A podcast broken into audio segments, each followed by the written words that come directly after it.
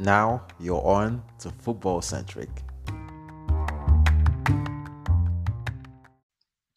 Welcome back to another interesting edition of Football Centric. Yes, it's been an amazing past seven days when it concerns everything in the world of football from Europe to England, Spain, Germany, basically everything you could ever have imagined. And of course, the guys are back to give you all the lowdown and the interesting, juicy details. I, of course, I am Oluwadamiloju Saliu, and it's never good to ride solo. We're going to be two right about now, giving you all the updates as they connect with everything football. I have with me my man, my partner in crime, if I can put it that way, my striker, my striking partner.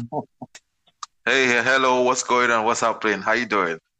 I'm super excited. I am super excited. Like we talked about last week, it's good to have football back and everything we've been seeing from goals to tackles, from controversy, it just tells you that we can actually not live without football.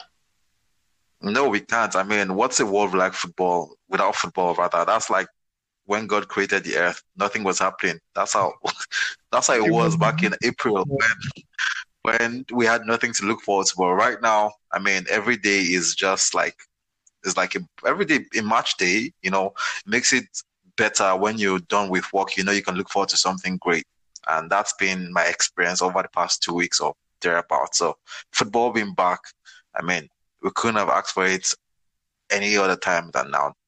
All right. I mean, uh, it's absolutely amazing. Like you said, I'm super excited at almost every time of the day. There's something to look forward to when it comes to football. As early as 2 p.m., you have games. As late as 11 p.m., you also have games. So it just tells you that football is back with a bank. And definitely, you know, we're talking about football in Europe, there is one competition that stands alone as the apex of all things European football. I'm talking about the UEFA Champions League. And that's going to be one of the things we'll be talking about today, alongside so many other things, as officially the UEFA Champions League draws have been done for the concluding part of the 2019 2020 season. And just before we go into what those matches are like, can you just put into words how excited you are about the latter stages of the UEFA Champions League? Words can't describe. If I can put it into words, words honestly can describe how I feel heading into what is going to be a, a, series of knockout games. It's going to be like 11 days, all those matches. I mean, August normally would be when you'd be anticipating the new season. This time around, it's be climaxing. So we can we couldn't have asked for a better August than we're having right now, and I just can't wait to have all of these and experience all the matches concurrently. Like the games will go on one after the others. It's more like uh, a holiday for football fans, and I just can't wait for the first game to kick off in the UEFA Champions League knockout series talk about having the best possible August visitor ever. The UEFA Champions League returns for the 2020 season. I'm super excited, man. I think I can use the word chopped to bits. That's exactly what describes my feelings right now. Let's just look into the fixtures. We have some very tasty encounters. First of all, we have to let you know that some round of 16 games are yet to be concluded, even though these draws were done for the quarterfinal stages. Four round of 16 games were yet to be concluded. Only the first leg of those matches we saw before the coronavirus took over the whole of football. And they include Manchester City against Real Madrid. Man City won the very first leg away from home. Lyon also against Juventus. Lyon are holding a 1 0 advantage in that one. Barcelona and Napoli, they drew 1 0 in the first leg, as well as Bayern Munich absolutely spanking Chelsea 3 0. So I won't be dwelling on the Bayern Chelsea game, so it doesn't appear like I'm flogging an already dead horse. I mean, maybe Chelsea are the dead horse. You didn't hear that from me. But let's move over to the three round of 16 fixtures. And is it just me, or are they very difficult to call because they are delicately poised right now? Yeah, well, I think it's it's it's difficult to call. You know why? I would say because of um, the difference difference in teams' readiness for this tournament. You get some teams have already ended their seasons, while some are still in the peak of it. So when it is when the Champions League returns, some things might turn out to be fitter than the others. Some might be much rusty because they won't have played friendly matches or won't have played official matches. So it's it's really going to be hard to see a real balance. You know, normally you get to see these games right at the peak of the season where teams are in mm-hmm. uh, up and pumping and ready to do damage to opponents. And right now, most teams won't be on, on equal levels as regards fitness, as regards um, match readiness. So I, I think that's where the problem is. Aside that, everyone is excited to see these games come to life. Okay, so let's pick up from a team who have not played football in a while. Let's start with the Lyon Juventus game. Lyon have a 1 0 advantage, but having not played football in such a long time. Does that give Juventus the upper hand? And do you think they're going to go through to the quarterfinals? Of course, it does give Juventus the upper hand. You know, Juventus currently fighting for the title in, in um, Italy. Title. Well, not fighting per se, but, but they are on a roll to, to another league title. And um, they've got experience on their side. They've got arguably one of the greatest players of all time in Cristiano Ronaldo, who is also finding his foot as reg- uh, when it comes to scoring goals. Again, he's got 25 goals uh, for Juventus. That's like the first player to do that in a very, very long time. So right now they are on a good good level of form or fitness, ready to take on opponents. And Juventus, the league, I say Juventus, sorry, um, Lyon, the league ended because of the coronavirus. And would say they've been training, but you can't compare training games or training matches or training sessions to real football games. And you're not just playing against your your your French teams. You're playing against Juventus, one of the strongest teams in Europe. So I think it's going to be very very difficult. Yeah, and so I wouldn't just say because the game is going to be difficult, uh, because the game, because Juventus, Lyon won't be fit enough to play against Juventus, means that Juventus will run over them. I think Juventus will run over them because they are a better side, because they've got more experience, they've got quality players to do it for them. So I would say, based on that, Juventus, of course, being a better side, wins one. Okay, so Juventus and Bayern Munich through to the quarterfinals. Let's look at two other teams. I'm saving the Manchester City and Real Madrid. For me, that is without a doubt the most tasty fixture. But let's take a little peek. Barcelona against Napoli, two sides who right now are really in the midst of a wobbly set of form, if I can put it that way. Barcelona have drawn way too many games. Napoli, you just don't know the Napoli that turns up. 1 1 in the first leg, now going back to Camp Nou. Barcelona have an away goal, but we've seen them struggle in the Champions League, even though that's away from home. Are we getting an upset in this tie? Uh, I do not think so. I mean, I really do not think so. If we get an upset, uh, that'll be that'll be a huge, huge upset because mm. uh, Barcelona are very, very angry as regards the predicaments right now, and the only way to make everything look better would be to put in a very good show in the in the Champions League. And remember, these guys haven't won it since 2015 for Barcelona. That's a very very long time. And with the guy with guys like Messi, Suarez, Griezmann, um, Ansu and the other guys, I really I really think Napoli don't have what it takes to stop them. But then you look at Napoli again. I think these guys actually stopped um, Juventus from winning the Coppa Italia. Mm-hmm. Maybe, just maybe, they have something in the arsenal to really battle Barcelona. After all, they played one all in the first leg, even with you know Messi and Co.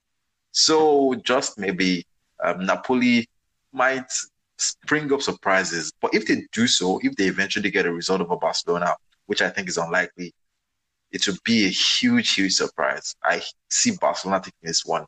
Maybe not easily, but I think they have got what it takes to get the job done over Napoli. Okay, so now let's come to my personal favorite. And if you ask me a game that I absolutely cannot call right now, it is the game between Manchester City and Real Madrid. A few reasons. Manchester City went to the Santiago Bernabeu, won 2 1.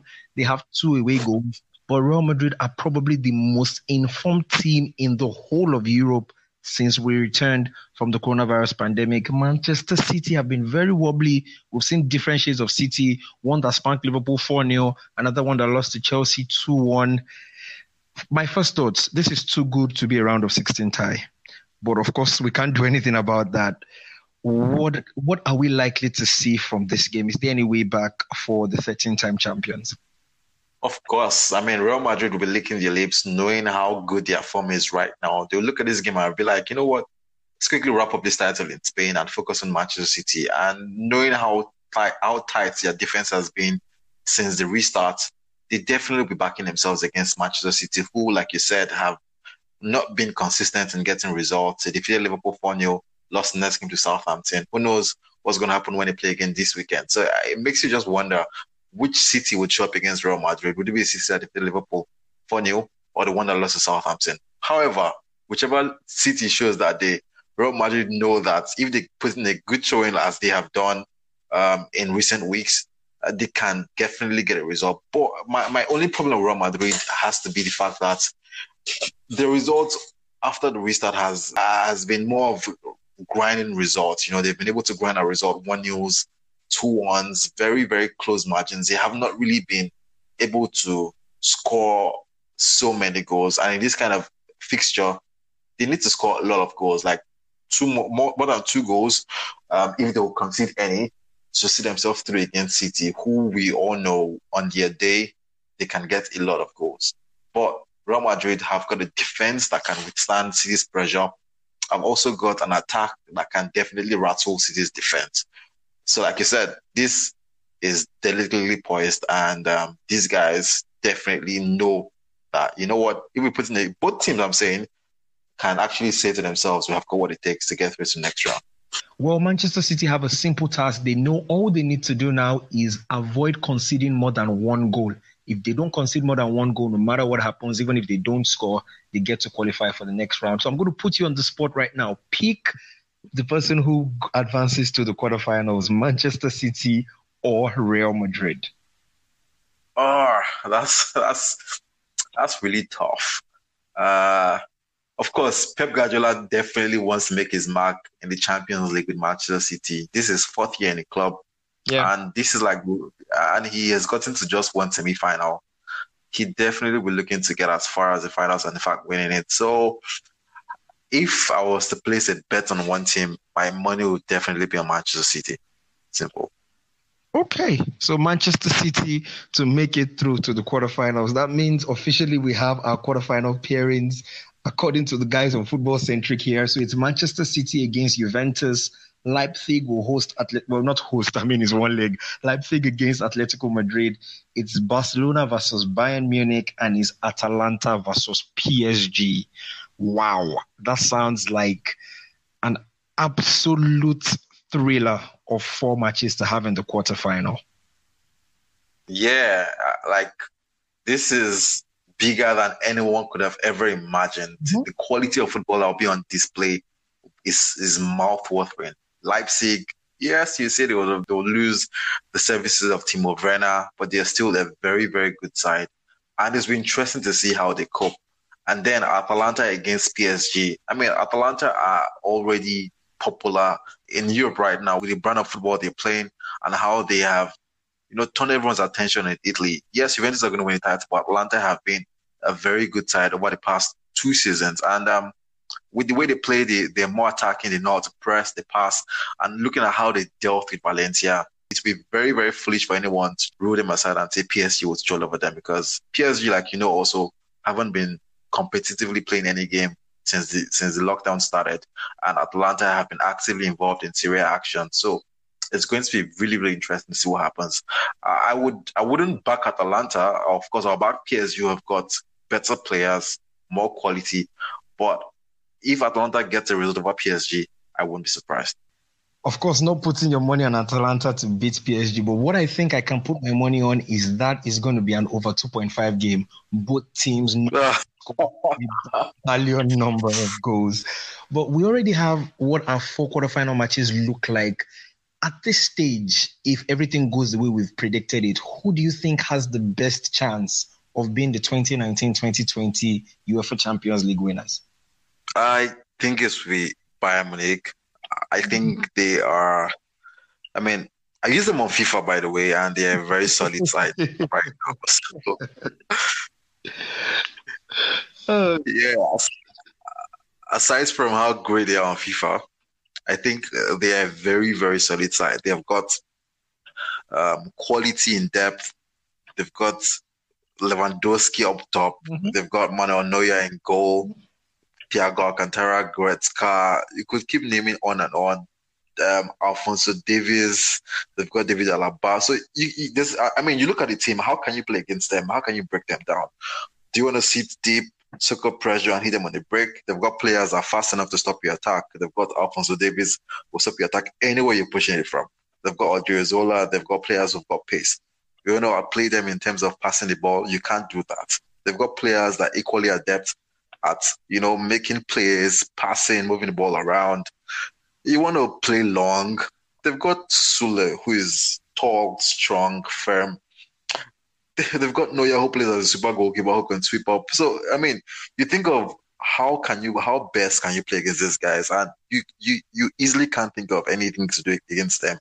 Your only hope and prayer is that they don't turn up that day. Because if they do, man, I saw them play against Chelsea and literally, you know, I, I, I didn't feel bad at all because it was clearly, there was clearly a gulf in difference in terms of quality between both sides. Bayern Munich were operating like a machine, well oiled. Chelsea, nah, couldn't. They, they were not close to that Bayern side. So, well, Chelsea, I wouldn't use Chelsea as a benchmark for other teams, but yeah. haven't seen other other teams play. I, I don't think there is a side right now in Europe that can stop Bayern Munich when they are playing on their pumps. Okay, I mean that's a very interesting take. Some people would differ the fact that they are likely to play face Barcelona and it's one leg and Barcelona have a Messi.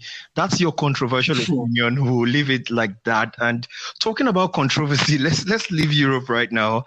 And we have to, well, we're still in Europe technically. We're going to England right now, and probably one of the most controversial weeks ever in Premier League history. We're talking about the Premier League right now. We saw VAR in the Premier League over the past few days, the last match day, and it was, if you ask me, absolutely atrocious. We saw three different VAR decisions concerning penalties, and officially, the Premier League have come to admit that there were three different wrong VAR decisions. What exactly is going on with the video assistant referee and how it's been applied in England? It is crazy because every weekend there's always going to be a controversy. And this one just picked because, I mean, having three controversial decisions incorrectly given just says it all that something has to be done. And thankfully, IFAB, that those are the guys in charge of regulating the game. Yeah. Yeah. They've come up to say that from next year, every league would have to adhere to FIFA rules. So maybe that's going to change. Maybe that's going to change how things have been done in England as regards to VAR, but something definitely has to be done because um, look at a team like Bournemouth who was struggling for points, who needed, who needed, who's who who needs to survive. Just imagine how that points or how, how that goal that was ruled out would affect their chase for survival. If they had won that game, they'll probably have a very good chance of surviving. But right now, they'll have to dig deep again this weekend when they play against another top side. So, I mean, you can't just keep making mistakes and hope that uh, I, don't expect repercussions.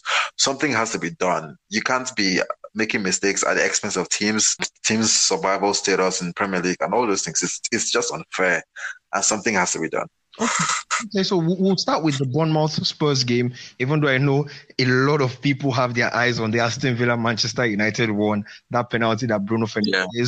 In quotes, one for Manchester United. But let's start with that Bournemouth Spurs game. The very first decision that felt really, really bizarre was when Harry Kane was hacked down in the box, well, shoved in the box, beg your pardon, and that wasn't given. I thought the point of VAR coming into the Premier League and coming into football was to eradicate some of these controversies. I had always been pro VAR from the moment I saw it being deployed in football. I was really excited. But where has it all gone wrong? Is it just a case of the interpretation, or are there more underlying factors that makes VAR struggle in England? I think the point where it gets to is the fact that VAR also needs the referee's discretion.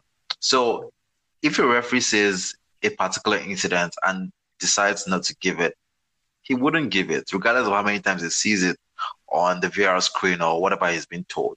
And let's not forget also that in England, you know, you first off um, get to hear from the guy who is at the who is you know monitoring the VR himself. Yeah. And if he tells you it's a penalty, you might you know want to take his advice and not stress yourself going to the screen. So I think the fact that you know the referee's decision to go to the screen is at the last resort. First off, it totally defeats the purpose of what the VR stands for. Because normally, what we saw the World Cup back in 2018 was referee going to check incidents themselves more often than not. So you have a clear, so your judgment isn't impeded by someone else's decision. Because, I mean, if you see an incident and the guy who is on the phone, who is writing your ears tells you it's a penalty, and then you go over to see the screen and you realize that, well, maybe I wouldn't give this penalty. And then you look at it over and over again, you might want to change your mind because someone has told you what to do. So I, I think the system is flawed to an extent in England and it has to be straightened out. The, the Premier League, they like to, you know, go a little different, try to do something different from what other leagues are doing. But at some point, you have to realize, is it really working? Does it really make any sense if we keep making mistakes? Because mistakes has been a consistent theme. Yeah. All season, right from the beginning down to this period. So something has to be done and change really, really needs to happen. Okay, we remember the very first game after lockdown where Sheffield United get, got to battle against Aston Villa, and then there was a goal scored by Sheffield United that was so obviously over the line, even though that was goal line technology. That's what they said had the issue. Mm-hmm. VR, could have stopped it. Exactly, and he couldn't, he couldn't step in. I think another issue I have personally with VR is the fact that they they look at decisions and they say if it's not a clear and obvious error, I think that's already ambiguous enough also. So there are some situations where if a referee blows for a penalty, VR will not overrule the decision because it's not a clear and obvious error.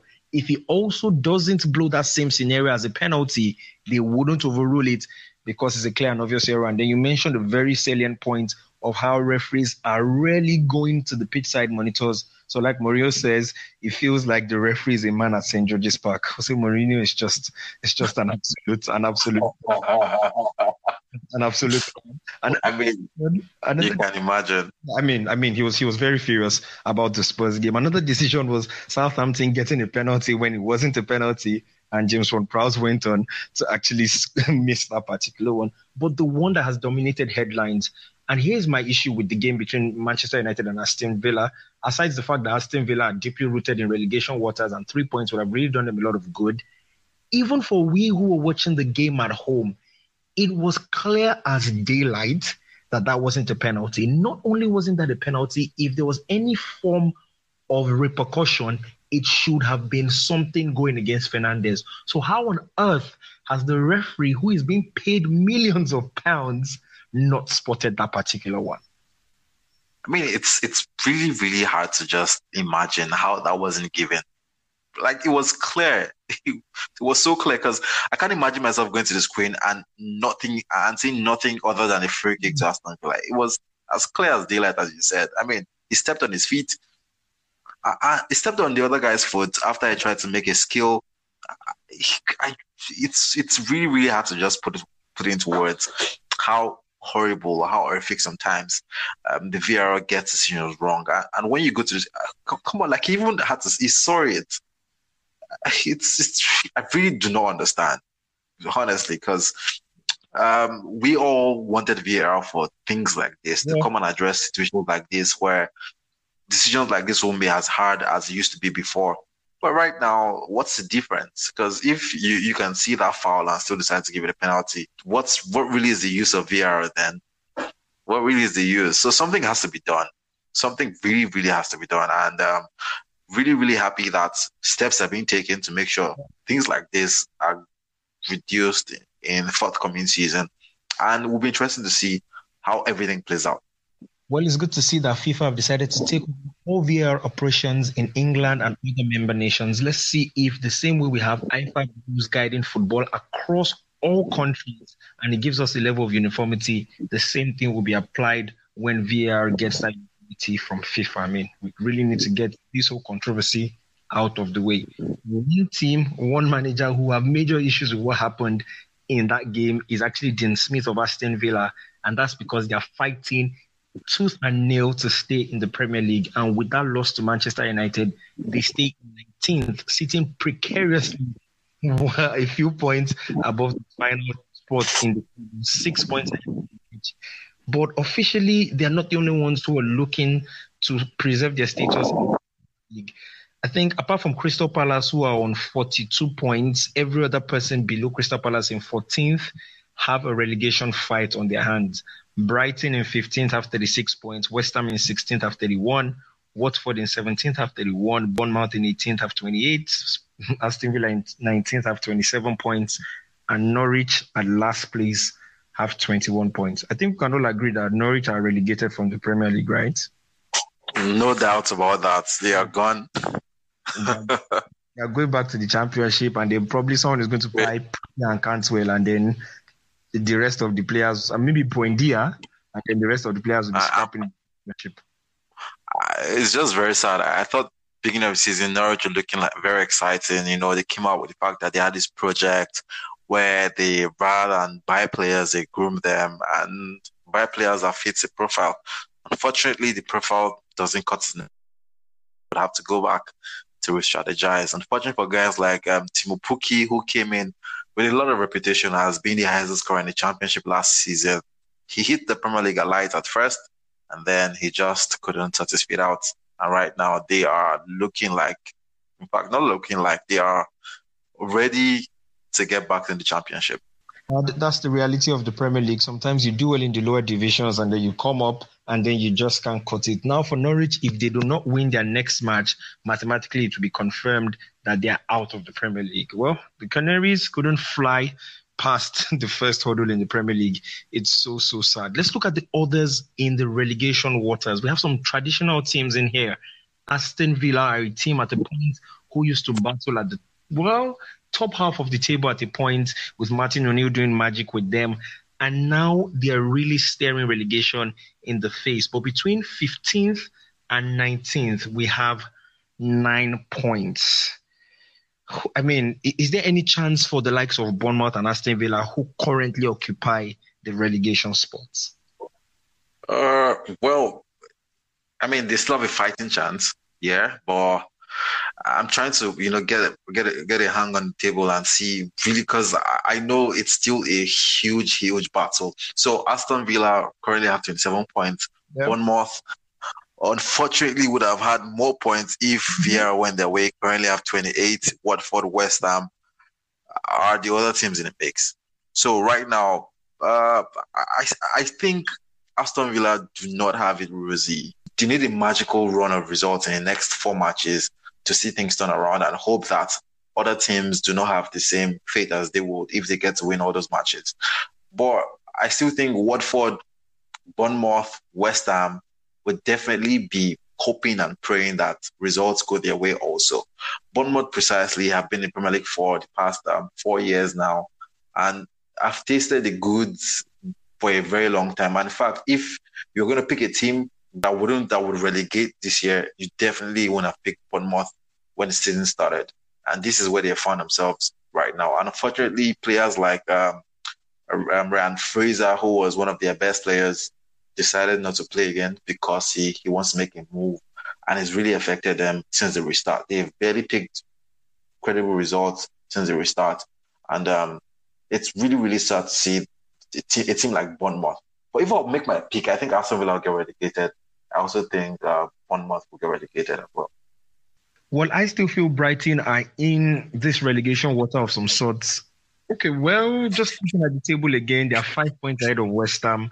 So I think, yeah, I think they might have done it survive in the Premier League. Just to give you a picture of what each of these teams need to battle with to survive in the Premier League. Aston Villa's last four fixtures, they they host Crystal Palace, travel away to Everton, host Arsenal, and a potential relegation six pointer on the final day. They get to travel to West Ham. Wow, that's as hmm. big as it is. Okay, let's look at Watford. On paper, actually, Watford look like they have easy fixtures. Norwich at home, Newcastle at home, West. Okay, no, sorry, they've played Norwich already. They have Newcastle at home, West Ham away. They've got Man City at home and Arsenal away. Ooh, those final two fixtures are really, really, really tricky. For West Ham, okay, Norwich away, Watford at home, then there's Manchester United away, and of course, Villa at home. And finally, for Bournemouth, who are looking to preserve their five-year stay in the Premier League, their last four fixtures, they travel, actually, they host Leicester City, travel to play Manchester City, host Southampton, and then they travel to Everton in the final game of the season. Wow it doesn't get more interesting than this in the Premier League. Talking about a race that is super interesting, a lot of people do not expect some certain names that we're seeing, but we still don't know who is going to win the highest goal scorer for the 2019-2020 Premier League season. There's some traditional names in the back winner Mohamed Salah is still in there. There's Jamie Vardy who won the accolade in 2015-2016. So this is exactly how the highest goal scorers chart looks after 34 matches. Jamie Vardy with 22 goals, Pierre-Emerick Aubameyang who shared that golden boot with Salah and Mane last season with 20, Salah with 19, and Danny Ings of Southampton also has 19 goals. I know this is so difficult. I know this is something we did not expect, but who do you think is first of all, let's even start with do you think the race for the golden boot is going to go to the final day? Yes, I think. I think it will. Hmm. Go to the final day. I mean, look at the look at the quality of strikers we are talking about here. Um, there's Aubameyang, there's Vardy, um, Mo Salah is just right there lurking, mm-hmm. and of course, um, Danny Ings. Nobody I mean, fancied him earlier in the season to get as far as he is right now. Yeah. So it's going to be it's going to be interesting to see. Um, Aubameyang and Mane were in the mix last year. In fact, three of them won it. That's Salah, Mane, and Aubameyang. And this time around, they are also in the mix for this one too. Though they are slightly behind Aubameyang on this one, but I'm very very sure that it's going to be down to the wire. Because I mean, two goals between Vardy and Aubameyang, and it's one goal between Salah, Mane, and um, Aubameyang and Danny Ings as well. I mean, you can't rule that out right now. It's going to be a battle down to the wire, and I see it even being more interesting than than we've seen in recent years. Well, as you mentioned, we had the Golden Boot shared last season among Salah, Mane, and Aubameyang, with four players with a realistic chance of actually winning this Golden Boot award with four games to go. Is there a scenario where we might have this gong shared again? Yeah, possibly um, Aubameyang, Vardy definitely have a chance, you know, of sharing this if Vardy fails to score in the next game, and or uh, Bart does. I mean, he's on a roll as well. Though Vardy has got three goals in the last two matches, Aubameyang definitely is always on card whenever it comes to scoring goals. So it, there might be a chance of it happening. And um, yeah, so I wouldn't rule it. I wouldn't. I wouldn't rule it out. It's happened time and time again. So I think it can happen. All right, I'm looking at the fixtures and it feels like Dan Ings might actually have the biggest chance of winning the Golden Boots. His last four fixtures, United, Brighton, Bournemouth, and Sheffield, those look like games he can actually score goals in each of those ones. For Leicester City's Jamie Vardy, well, at the end of the season, he has Arsenal and Manchester United, even though he has Bournemouth and Sheffield just before that one. For Aubameyang, who you mentioned earlier, the final two games are Aston Villa and Watford. But before that, he has to battle Tottenham as well as Leicester City. So, well, so with all those fixtures read out already and having an idea of what those players stand on with their numbers, who goes on to win the English Premier League Golden Boots for this season? I'm putting you on the spot now. Oh, well, it's going to be hard to say. You know, these are quality players. Vardy, Oba, uh, Mane, Salah, Danny Ings. Yeah, they, they, they are known to be goal scorers for their individual teams. But I think Jamie Vardy, you know, if Leicester City will push for a place in, in, in top four, he's very, very key to making that happen. And in doing so, he needs to score them goals. And um, I think he can. But then again, I also think of Aubameyang, who's Arsenal, are currently finding their feet and um, they they also although the the fixtures are not that favorable, but Aubameyang has got a, a, a thing for scoring goals even in tough games. So I really do not want to rule him out. And then it's Sal, Sal, um, Salah and Mane.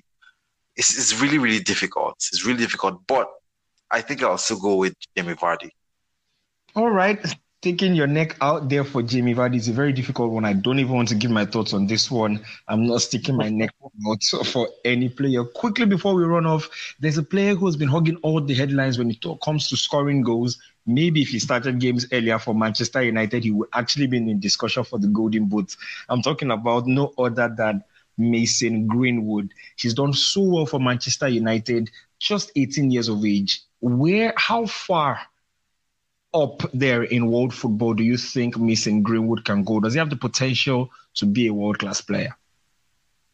he, I still don't think he has the potential to be a world class player. I think he's good. He's clearly showing signs that he's got what it takes to be a top top striker. But Mm. going world class means he has to lead um, United to a Premier League title, win, get as far as semi-finals of Champions League consistently, and also you know become a very very very stable and reliable player for his for his national team, likes of Harry Kane and Cole. Well, Harry Kane didn't necessarily win win win mm-hmm. um, the mm-hmm. title for Spurs, but he got mm-hmm. them fighting, got got got close winning title for Spurs. He also, you know, was the highest scorer in the World Cup in 2018. You know, he got to the finals of the Champions League with Spurs last year. So all these things make up a world class striker, and also consistency matters. Can he keep it up? Can he do this for? Can he score 30 goals consistently over a course of a season in more in more than just one season? I mean, those are the things he needs to do before to, to, to be able to get world class become a, to become a world class striker. But I think he has got what it takes to do that because he clearly has got the talent. He knows where the goal is.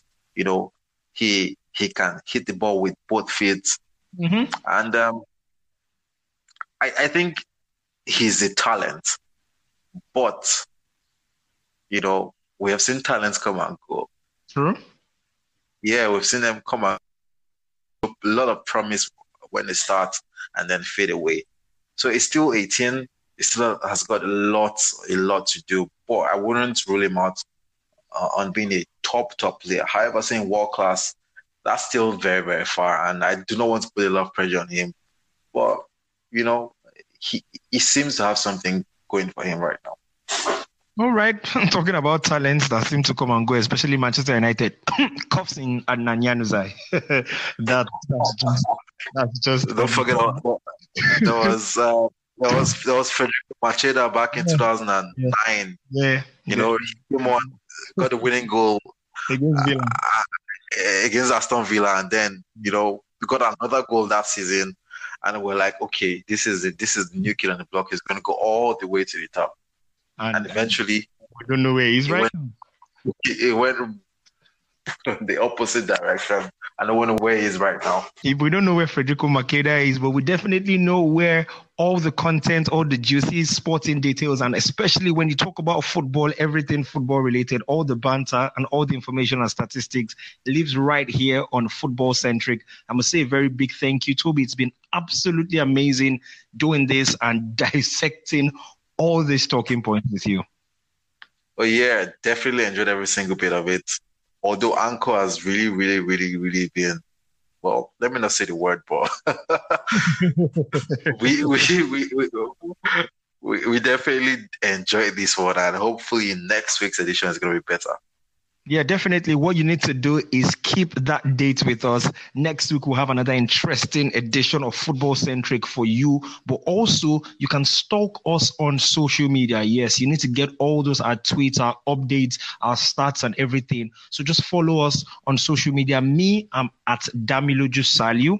Yes, at Damiloju across all social media platforms. I'm sure Toby has his Twitter handle and Instagram handle out there for you right now. Oh, oh, yeah, definitely. You can follow me on Twitter at btoby. That's T H E T O double B I, or you can just search for Van Toby anywhere, and then you'll find me smiling right in my profile picture, waiting for you to just click the follow button. All right. That's basically what you need to do. We'll be back for another interesting edition of Football Centric next week. Till then, stay safe and enjoy all the back to back to back to back to back football in action. Hey, thank you so much for listening to this episode of Football Centric. Please join us again another time.